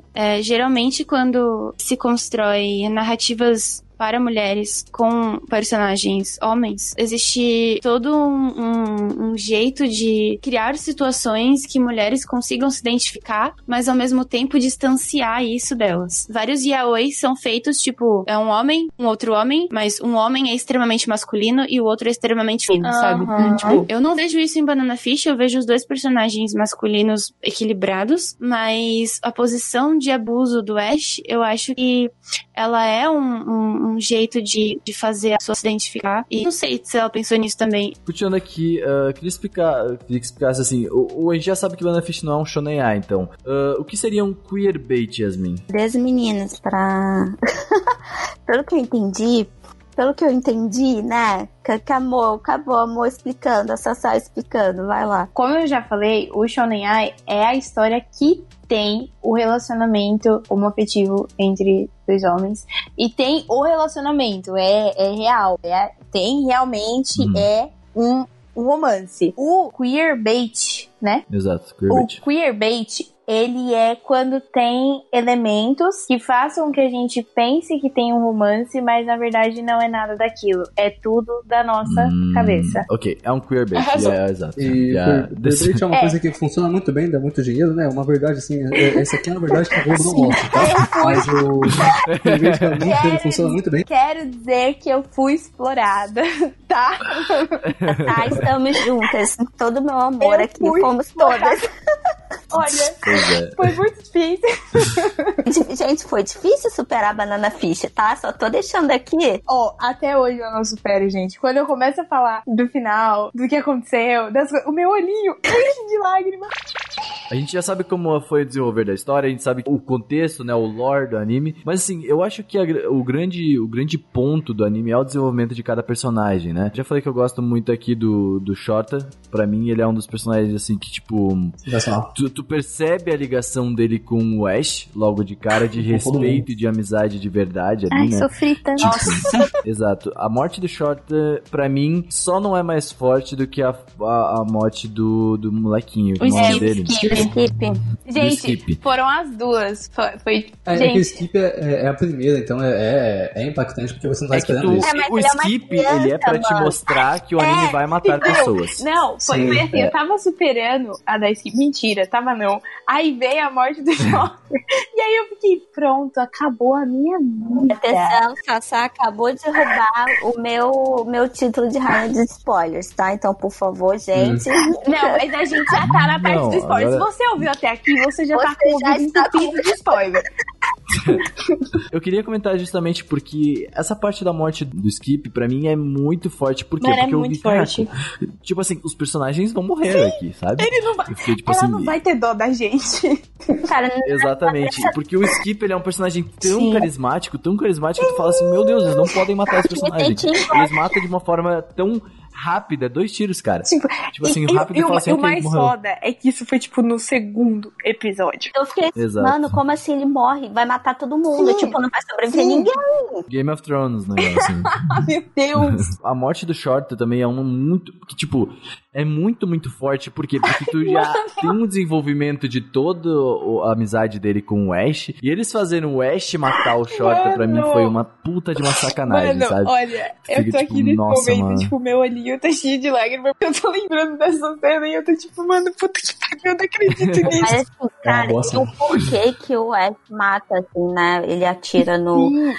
Mano, tipo, aquela cena... salvar, porque você não tem salvação, então eu prefiro te ver morto do que ver você como meu irmão ficou. Aquilo ali, nossa. Aquilo me destruiu todinha, até hoje. E é complicado quando você pensa que, tipo, eles são crianças, eles são adolescentes, sabe? Sim, gente, o Ash tem 17 anos. Gente, o que a gente tava fazendo com 17 anos, sabe? Tipo, uma vida totalmente... Tava saindo do ensino médio. sabe? Tipo... O que um adolescente normal deveria estar fazendo, sabe? E exatamente. É extremamente violento, principalmente Bahia, por isso. Né? Não é a escolha deles. Isso é engraçado, né? Foi Seru que falou de como os personagens são construídos, assim, feitos, né? E eles não têm a imagem de que são crianças, né? De que são adolescentes. Uhum. Sim. É porque eles são adultos. Na visão deles, eles são adultos. Eles não são crianças. Eles levam uma vida de adulto. É, eles só têm idade de criança. Eles têm uma mentalidade diferente. Eles três, especialmente, só são adolescentes quando estão juntos. É, exato. E eu acho isso admirável deles mostrarem que realmente, tipo, dá pra perceber quando o Ash tá com o Wade, que os adultos comentam, olham pros dois e comentam, tipo, nossa, sim, o Ash só sorri assim quando o Wade tá por perto. É porque com o Wade, ele não precisa mostrar que ele é o chefe, ele não precisa impor respeito. É, ele pode ser ele mesmo com o Wade. Tem uma cena no final em que o nome do chinês, o Sink, eu acho que é que eles chamam ali, né? Ele chega e fala assim, pro Ash, tu não se arrepende às vezes de ser o chefe? E ele fala, todos os dias. É, todos os dias. É, então, isso tu vê claramente na relação dele com o Wade. Ele fala assim, talvez se o Ash ele não fosse esse chefe, ele poderia desenvolver uma amizade com ele. Ter, tipo assim, ele já falou que ele teve que... Ele amou. O Ash amou uma pessoa uma vez, uhum, ele falou, e ele teve que essa pessoa foi morta por conta dessas gangues e por ele ser o chefe, né? Por ser uma pessoa que tem afazeres, né, que não são tão, né, uhum, certos, né?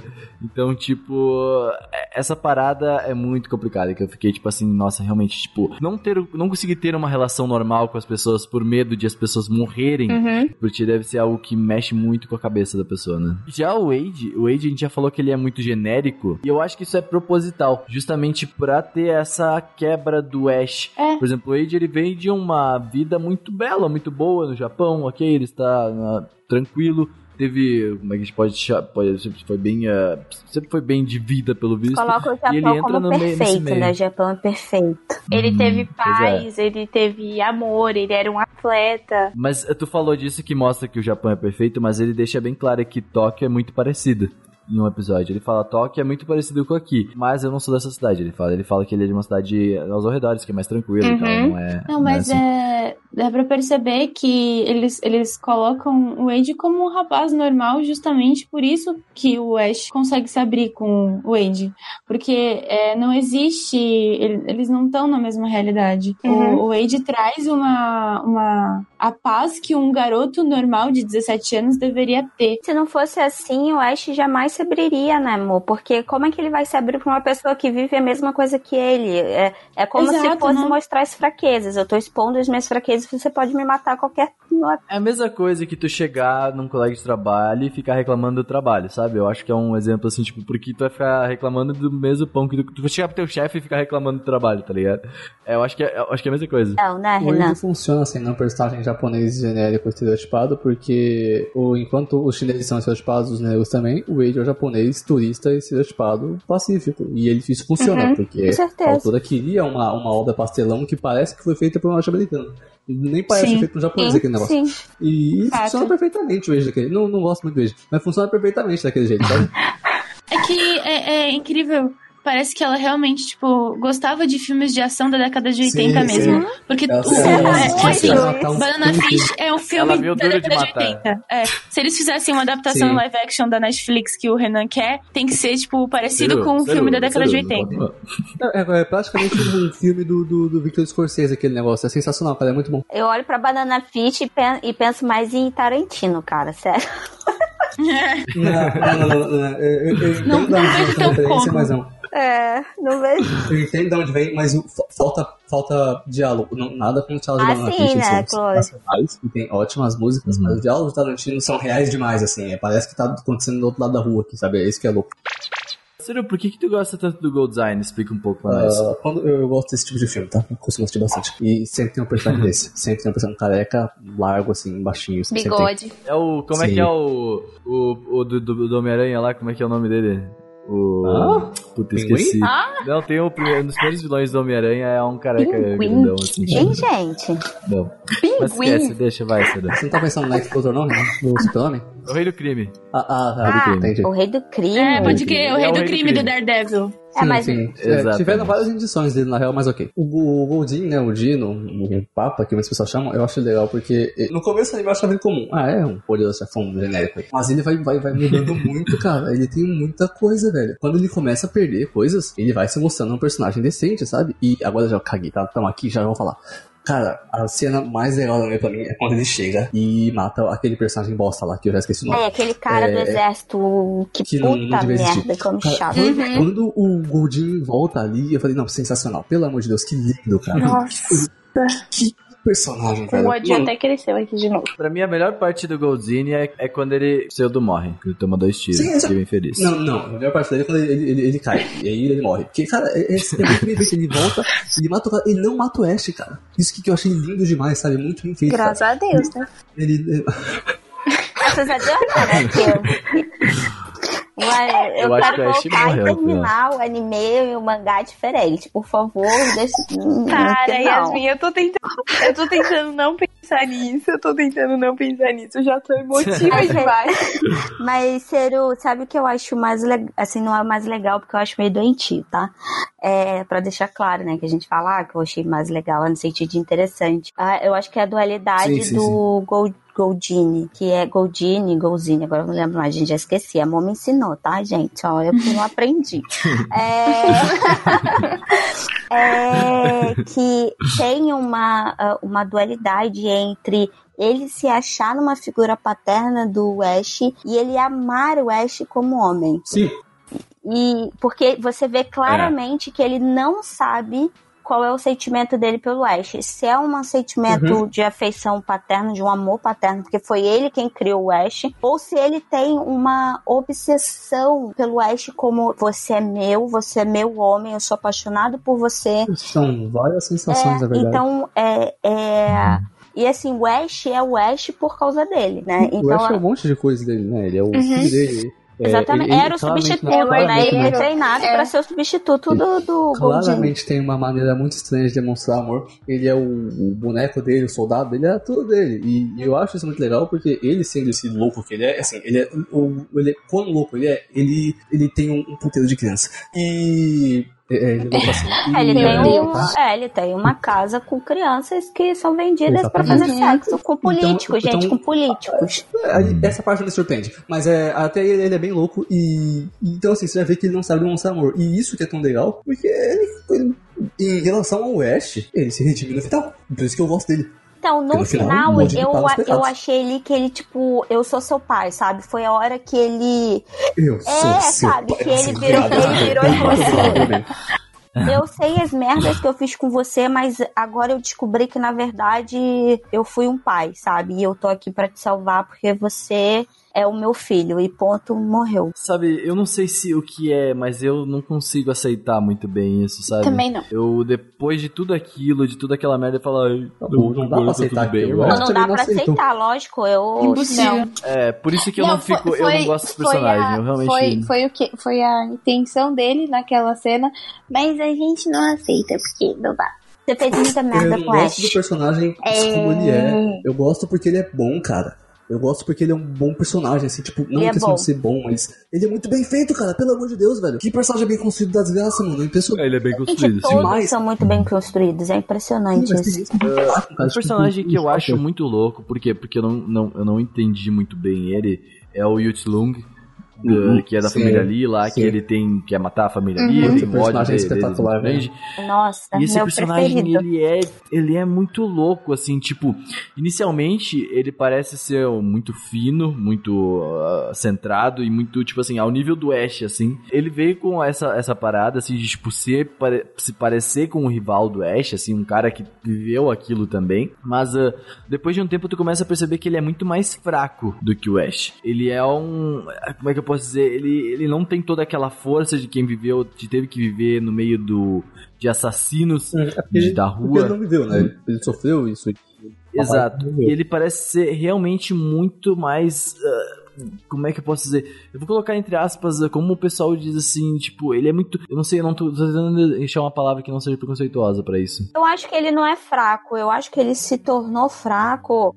frágil, ele é frágil, eu acho. Assim, eu posso estar enganada. Gente, eu não acompanho shoujo, então assim, eu não entendo muito bem.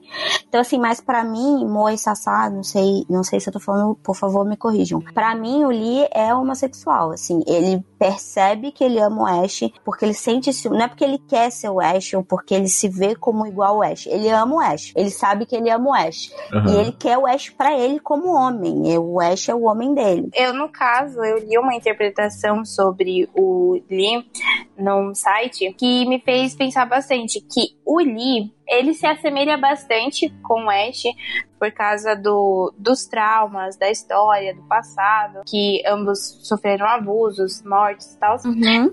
A história dos dois se assemelha bastante e que o Lee é o Ash, basicamente, só que sem o Age. Porque, no caso, o Lee nunca teve amor nem afeto de ninguém. E o Ash acabou encontrando o Age. Por isso que o Lee é tão obcecado com isso de querer tirar o Age do Ash. Literalmente metade do personagem, tipo, é uma parte. Mas engraçado, eu não vejo o Lee tão parecido com o Ash, porque assim, o Ash sempre foi posto no pedestal. O Lee sempre foi excluído da própria família, porque ele era filho de uma mulher que não fazia parte da família Lee. Então ele era como um bastardo. Então assim, na verdade, ele era um bosta, tipo, ninguém queria ele, porque ele era uma ameaça real à família, enquanto o Ash era o cara. Apesar dos abusos, enfim, mas todo mundo olhava o Ash com muito respeito e admiração, enquanto o Lee nunca teve isso. Ele nunca foi admirado, ele nunca foi respeitado, pelo contrário, ele sempre foi usado. Eu acho que no fim a situação dos dois é muito parecida, então eu acho que talvez por ser parecida role essa identificação, sabe? Os dois topariam tudo pra fazer o que eles tinham que fazer. Os dois não têm escrúpulos. Os dois são você consegue equiparar os dois em habilidade e capacidade intelectual e de resolver qualquer coisa. E eu acho que ele tem uma identificação com o Ash e tem essa admiração de querer o que o Ash estava demonstrando. Então, tipo, talvez ele visse no Ash uma saída pra sensação ruim que ele tinha com ele e com a própria situação dele, sabe? Uhum. O Ash estava saindo daquilo e ao mesmo tempo ele se enxerga sendo traído, porque ele finalmente viu alguém com quem ele se identificava, mas aquela pessoa já abandonou a miséria em que ele não tinha saído ainda, sabe? No caso é o que eu falei. Aí por isso que o Lee vira o tempo todo. O Lee fala muito isso, que o Ash deveria abandonar o Age, porque o Age é a fraqueza do Ash. Porque com o Age, ele é completamente diferente. E que um dia, por causa disso, ele ia acabar morrendo por causa do próprio Age. Tanto que tem aquela cena, gente, que o Lee entrega a arma na mão do Age, ou na mão do Ash, e fala pra ele se matar pelo Age. E ele pega a arma, tipo, não hesita, tipo, atira na cabeça dele. Essa cena é desgraçada, mano. Meu nome disso aí do céu. Nariz. O nome disso aí é Misdirection. Isso acontece muito em filmes com personagens que têm poderes de clones, que os caras botam o desgraçado do clone pra tomar um headshot todo louco assim, e você fica, o quê? E ele não morreu. Isso acontece muito. Seru, assim, traduz pra mim, que eu sou velha, Seru. Misdirection. Junção de duas palavras. Direction, que obviamente significa direção ou direcionar. E miss de perder de encontro. Você junta misdirection. Basicamente você está direcionando errado, né? É quando você finge que o personagem morreu, mas ele não morreu. E normalmente isso aí só é usado pra causar impacto. Ela tá no zap? Não tá mais. É basicamente isso, sabe? Entendi. Entendi. Agora sim, a explicação. Que louco, meu.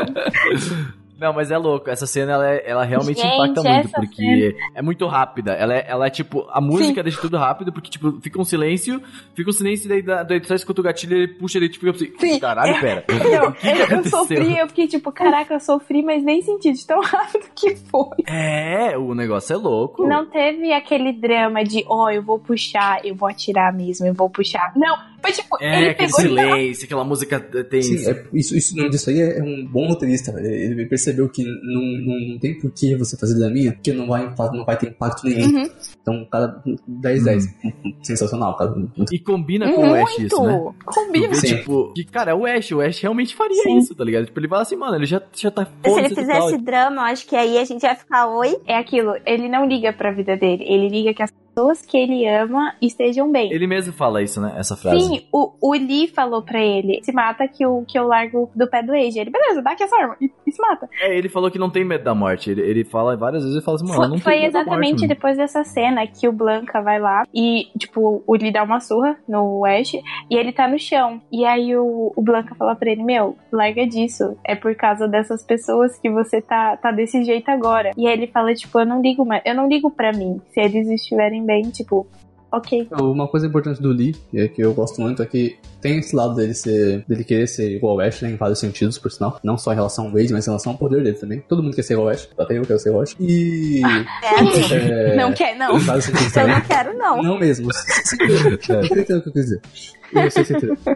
E o Lee, ele também tá dividido uma coisa que é bem comum em filmes e whatever, que é um personagem que quer fazer uma coisa, quer impor uma imagem, que ele gosta dessa imagem, que é a imagem de boladão, de imagem de fodão. E no final, ele por dentro é um moleque. Ele tá indecidido. Igual, por exemplo, o... Não, é spoiler. Theon Greyjoy, do Game of Thrones. Algumas pessoas vão pegar a referência. E, ele quer ser o boladaço. Quer ser o melhor, mas ele não é. Por dentro, mas ele o Lee quer se vingar por causa da morte da mãe, né? Então, sei lá, eu acho que ele meio que... Isso acontece depois disso. Né? Depois que ele já faz isso, porque ele faz, você pode ver claramente que o Blanca da... Blanca é o... Mano, o Blanca é Jesus. O Blanca é muito foda, gente. Ele é. Então, aí, tipo, o Lee... Ele quer fazer... Ele tá fazendo as maldades dele, mas por dentro ele não quer fazer, cara. Isso que é interessante. Ele não quer mesmo, ele é um moleque. É, tanto que no final ele até se volta com a galera. Ele fala, mano, eu comecei aqui, eu vim aqui do crime, então, mano, tô com vocês, né? E o Blanca, que também foi o mesmo cara que falou pro Lee que ele queria ser igual ao Ash, porque o Blanca sabe de tudo. Que é um ótimo personagem, né? Ele é muito bem construído, ele é Jesus, bonitão. Ele é o Rambo do filme. O tiro que o Blanca tenta dar no Age me impressionou demais. Aquela cena em que ele dá um tiro no ombro. E aí no final é muito louco que ele faz um gancho, ele fala como é que tá teu ombro, assim, né? Daí o Wade fala assim, foi tu então? Eu gosto dele porque ele é tranquilo, eu me identifico. E, bom, eu acho que... O que vocês acharam daquele final? Ah, gosto! Calma aí, deixa a Mo falar. Fala, Mo. Resume, Mo. A Mo tem uma opinião muito bem crítica. Fala bosta! Eu posso falar agora? Eu quero explicar, por favor, vamos lá. Falando pela Tati. Vai lá, Seru. Quando você tá fazendo uma história que é fazer um final impactante, você costuma pensar muito em ação, em cena, mas pra uma obrigação, né? Então você acaba estendendo coisas e colocando personagens que vão possibilitar uma ação maior. Por exemplo, personagens do exército, que obviamente com situação maior, com explosivos e armas e gente treinada pra poder. Eles têm tudo. Sim, o cara é bom. Você viu ele rodando aquele bastão? Meu Deus. E... exatamente. E assim, aí acaba que você introduz um personagem só pra isso, e é um personagem que não tem peso nenhum, que é o Coronel Fox, aquele ser que não devia existir. E ele surgiu lá, ele claramente só surgiu, ele chegou e quis dominar tudo do nada. Meu filho, onde você tava nos outros 23 episódios? Como que você surge assim, que é pobre respeito? Assim, que nem o final de Death Note, brother, que chega aqueles outros Hélio lá. Sim, você pode fazer a piada de que ele não existe mesmo anime porque ele era pra ter morrido, né? Não caguei, mano. E assim, ele não tem peso nenhum na história. E eu achei que tava perdido, perdidaço assim no anime. Eu falava, mano, você vai estragar o anime, né? Aí o Goldini voltou lá e fez a parada dele e salvou o anime. Mas ainda assim, exclui a raposinha, exclui fotos, pelo amor de Deus. Mano, eu fiquei muito puta com aquele final, porque foi assim. Não, Sayumi, importante frisar é que você estava vendo semanalmente o negócio. Você viu? Gente, a Sayumi era a pessoa mais excepcional. Eu também. Só queria deixar claro. A cada episódio de Banana Fish, eu gritava nos meus stories do Instagram, do meu IG, do pessoal, gritava com o pessoal do grupo do WhatsApp, gritava no Twitter, eu gritava em tudo que era lugar pra expressar, e ainda não conseguia. Gente, o final foi assim. Ah, vamos, junta, vai, pelo amor de Deus. Vamos dar as mãos. Tava tudo bonito. Todas as ameaças tinham sido ali apagadas. E o Ash, por todos os traumas dele, a história, gente, ele merecia a porcaria do final feliz. Sim. Discord. Pera aqui, fecha a rodinha. Eu acho que esse final destruiu tudo que poderia existir de bom. Principalmente no meu coração. É, no fato do guri ter passado por toda aquela merda. Tipo, pra mim é assim, você nasceu na bosta, você vai continuar na merda até você morrer. Sim. Se ele tivesse tido um final feliz, teria falado assim, olha só, sua vida, ela pode ser uma bosta, mas coisas que acontecem, suas escolhas podem fazer isso mudar. Então... É, mas é que assim, o Ash não fez boas escolhas, né, amor? Assim, não fez, cara. Mas ele pegou a carta pra ir atrás do ex, caralho, e ele fez uma boa escolha, entendeu? Ele falou assim, hoje eu vou mudar a minha vida. Sim, não, gente, é o que eu falei, tipo... Ele tomou a decisão mais difícil do universo. Sim, eu tenho uma chance pra mudar, legal, eu vou agarrar essa chance. E, tipo, todas as ameaças em volta dele tinham sido aniquiladas. O Wade tava indo pro Japão e tava bem. E todas as outras pessoas em volta dele também estavam bem. Aí, do nada, surgiu aquele filho da puta que eu não sei de onde ele veio. Mas aí que tá, é isso que eu tô falando. Eu queria um final feliz pro Ash. Eu só queria que o Ash fosse feliz. Mas o que matou ele foi um personagem que tem peso. Menos do que deveria, mas é um personagem que foi construído. Não. Faz sentido, sabe? Faz sentido, mas não foi legal. Não! Gente, eu falei... Não se faz isso, tá? Ele acabou, tipo, todos os problemas, mas tinha aquele... Uma ponta solta que, tipo, brotou do nada. Isso é exatamente o que aconteceu, assim. Gente, na hora, eu tava assistindo, eu pausei e falei, não. Eu fui andar, eu fui refletir, aí eu continuei assistindo e aí eu morri de tanto chorar. Isso me lembra muito Elema e Emília, tá bom? Obrigado. Cara, e aquela cena dele na biblioteca, que era o único espaço que ele tinha paz e que ele ia pra lá pra refletir, botar a cabeça em ordem e tal, não sei o que. Cara, assim, foi triste, mas que cena linda. Então, tipo, a direção de arte. Nossa. Eu já tive opiniões antes de terminar da Amor, que ela falou que o final é uma bosta, a Tati também, a Sayumi também. E quando eu fui ver, eu fiquei tipo assim, ok, eu esperava por isso, sabe? Você esperava? Tipo, eu esperava pelo Ash morrendo. Eu esperava pelo Ash morrendo. Isso do final ser uma bosta, o final ele é quase uma completa bosta por causa do Fox. E o Fox não ser o ponto de virada completo. É, eu não gostei do final também, mas assim, o fato do Ash estar morto, eu já esperava muito. Mano, olha o que esse maluco faz de merda, mano. Tipo assim, teve uma época, aquela hora, eu achei que na verdade ele ia morrer de doença. Aquele momento do soro e tal. Que eu fiquei tipo assim, ok, ele vai morrer disso aí, porque, mano, é louco isso aí também. Mas tipo, o que a Mo falou faz muito sentido, cara, porque é como que tu põe... Porque é uma mensagem, sabe? Toda arte é uma mensagem. Como é que você põe uma mensagem que você faz merda o tempo todo, que a tua vida é uma bosta, que você superou traumas, e aí quando você faz uma escolha... Que é uma escolha que assim, tipo, você pode mudar sua vida, você pode melhorar, você pode sair dessa merda que você tá. Esse é o ponto mais importante, você acabou de tocar nele. Por mais insana que seja a sua mensagem, a mensagem é de completa autoria da autora, uma frase muito legal essa. E por mais insana e doente que ela seja, ela é assim. E por isso que eu gosto tanto de arte, que eu fico puto no final e falo, nossa, você tem certos problemas, mulher. Mas eu acho da hora isso, sabe? É basicamente isso. Mas é esse o conflito. É da hora, mas é uma bosta, entendeu? Tipo, é os dois ao mesmo tempo. É uma bosta mesmo, com um X. É difícil, porque eu entendo o final, mas eu não consigo achar justo... Principalmente porque, sei lá, eu faço um paralelo com a marginalidade aqui no Brasil. E eu fico pensando, tipo, a pessoa cresce naquele meio, ela só sabe fazer aquilo, sabe? Não é uma opção, não é tipo, peraí, deixa eu me prostituir aqui com 5 anos de idade e vou ser um babaca e matar um monte de gente. Não, não existe isso. Não existe você decidir ter uma vida violenta e nunca mais poder se relacionar com ninguém de forma natural, saudável, sabe? Então, eu acho que o meio acaba destruindo, né, uma pessoa do mesmo jeito que o meio pode construir um gênio, sabe? E o Ash, ele tem muito potencial, cara. O que ele faz como um criminoso, ele poderia, tipo, tá em Harvard com 17 anos. Uhum. Então, por exemplo, ele podia ser um gênio e ter alcançado coisas se ele tivesse a realidade do Wade. Uhum. Né? Exatamente. O Wade descobre no Ash uma força que ele abandonou na realidade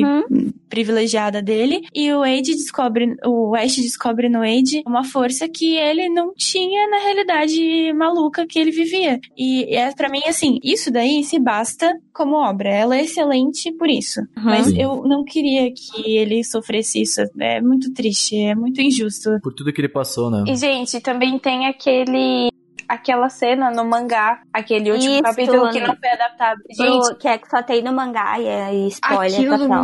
Aquilo me destruiu de um jeito. Gente, vamos deixar o aviso. Eu quero saber, eu não vou ler o mangá. E provavelmente vocês não vão ler o mangá também, porque o anime meio que fecha tudo. Não, eu li o mangá. Então nos explique o que é essa cena final. Gente, aqui é um spoiler, se você não quiser ouvir. Não, né? Pode falar, Sassá. Você começou a falar, você leu? Não, eu li, mas eu não li tudo. Eu só li, tipo, aquela determinada cena do chorinho. Ninguém leu, só eu e a Sassá? Eu acho que... Motian, você chegou a ler? Eu li só a metade. Eu fiquei puta e parei. É, então... no caso... Eu te entendo. No caso, tem uma cena, um capítulo no mangá que mostra um time skip, no caso, que é no futuro, o futuro do Age. E que mesmo depois de muitos anos, ele ainda não superou a separação dele com o Ash. Ele aparece sentado, né, numa... Eu não sei, era o quarto dele ali, né? Não era... Era o quarto. Isso. E aí... A Sayumi mostrou hoje a imagem, a cena é realmente bem impactante também. Gente, ele sentado olhando ali o... Ele tá assistindo TV, não é? Ele tava olhando pro nada. Ele tá sentado na sala ali do quarto dele. E ele tava segurando o papel. Ele tava vendo as fotos deles com... Dele com o Ash. Isso. Exato. E aí ele começou a chorar. Eu não lembro agora, porque... Eu li no ano passado, né? Eu não lembro se o Age tem consciência do que aconteceu com o Ash. Olha, tipo assim, ele comenta no final do anime que ele vai voltar pra América. Eu acredito que em algum momento ele volta e descobre o acontecido, entendeu? Eu sinto isso. Eu não lembro mesmo se no mangá ele tem consciência. Eu só sei que ele tá chorando porque ele não... Mas acho que em nenhum momento essa notícia ia chegar, sabe? De algum modo. Sabe o que eu acho? Eu acho que ele tava chorando de felicidade porque o Ash estava indo encontrar ele. Sim. Sim, acabou o cast, deixei dormir e sonhar com coisas boas. É isso, gente. Ele tava chorando porque o Ash... Meu filho. Eles moram juntos agora e ele tava chorando de felicidade porque fazia... Agora tá tudo bem. Era mêsversário deles ali, tá? Eles estavam, tipo, há 2 anos casados, tá, gente? Exatamente. Vocês não... Entendeu? E ele tava chorando. Era felicidade. Era amor. E ele tava feliz. E é só a minha opinião que importa. Obrigada. Tchau, gente. Boa noite.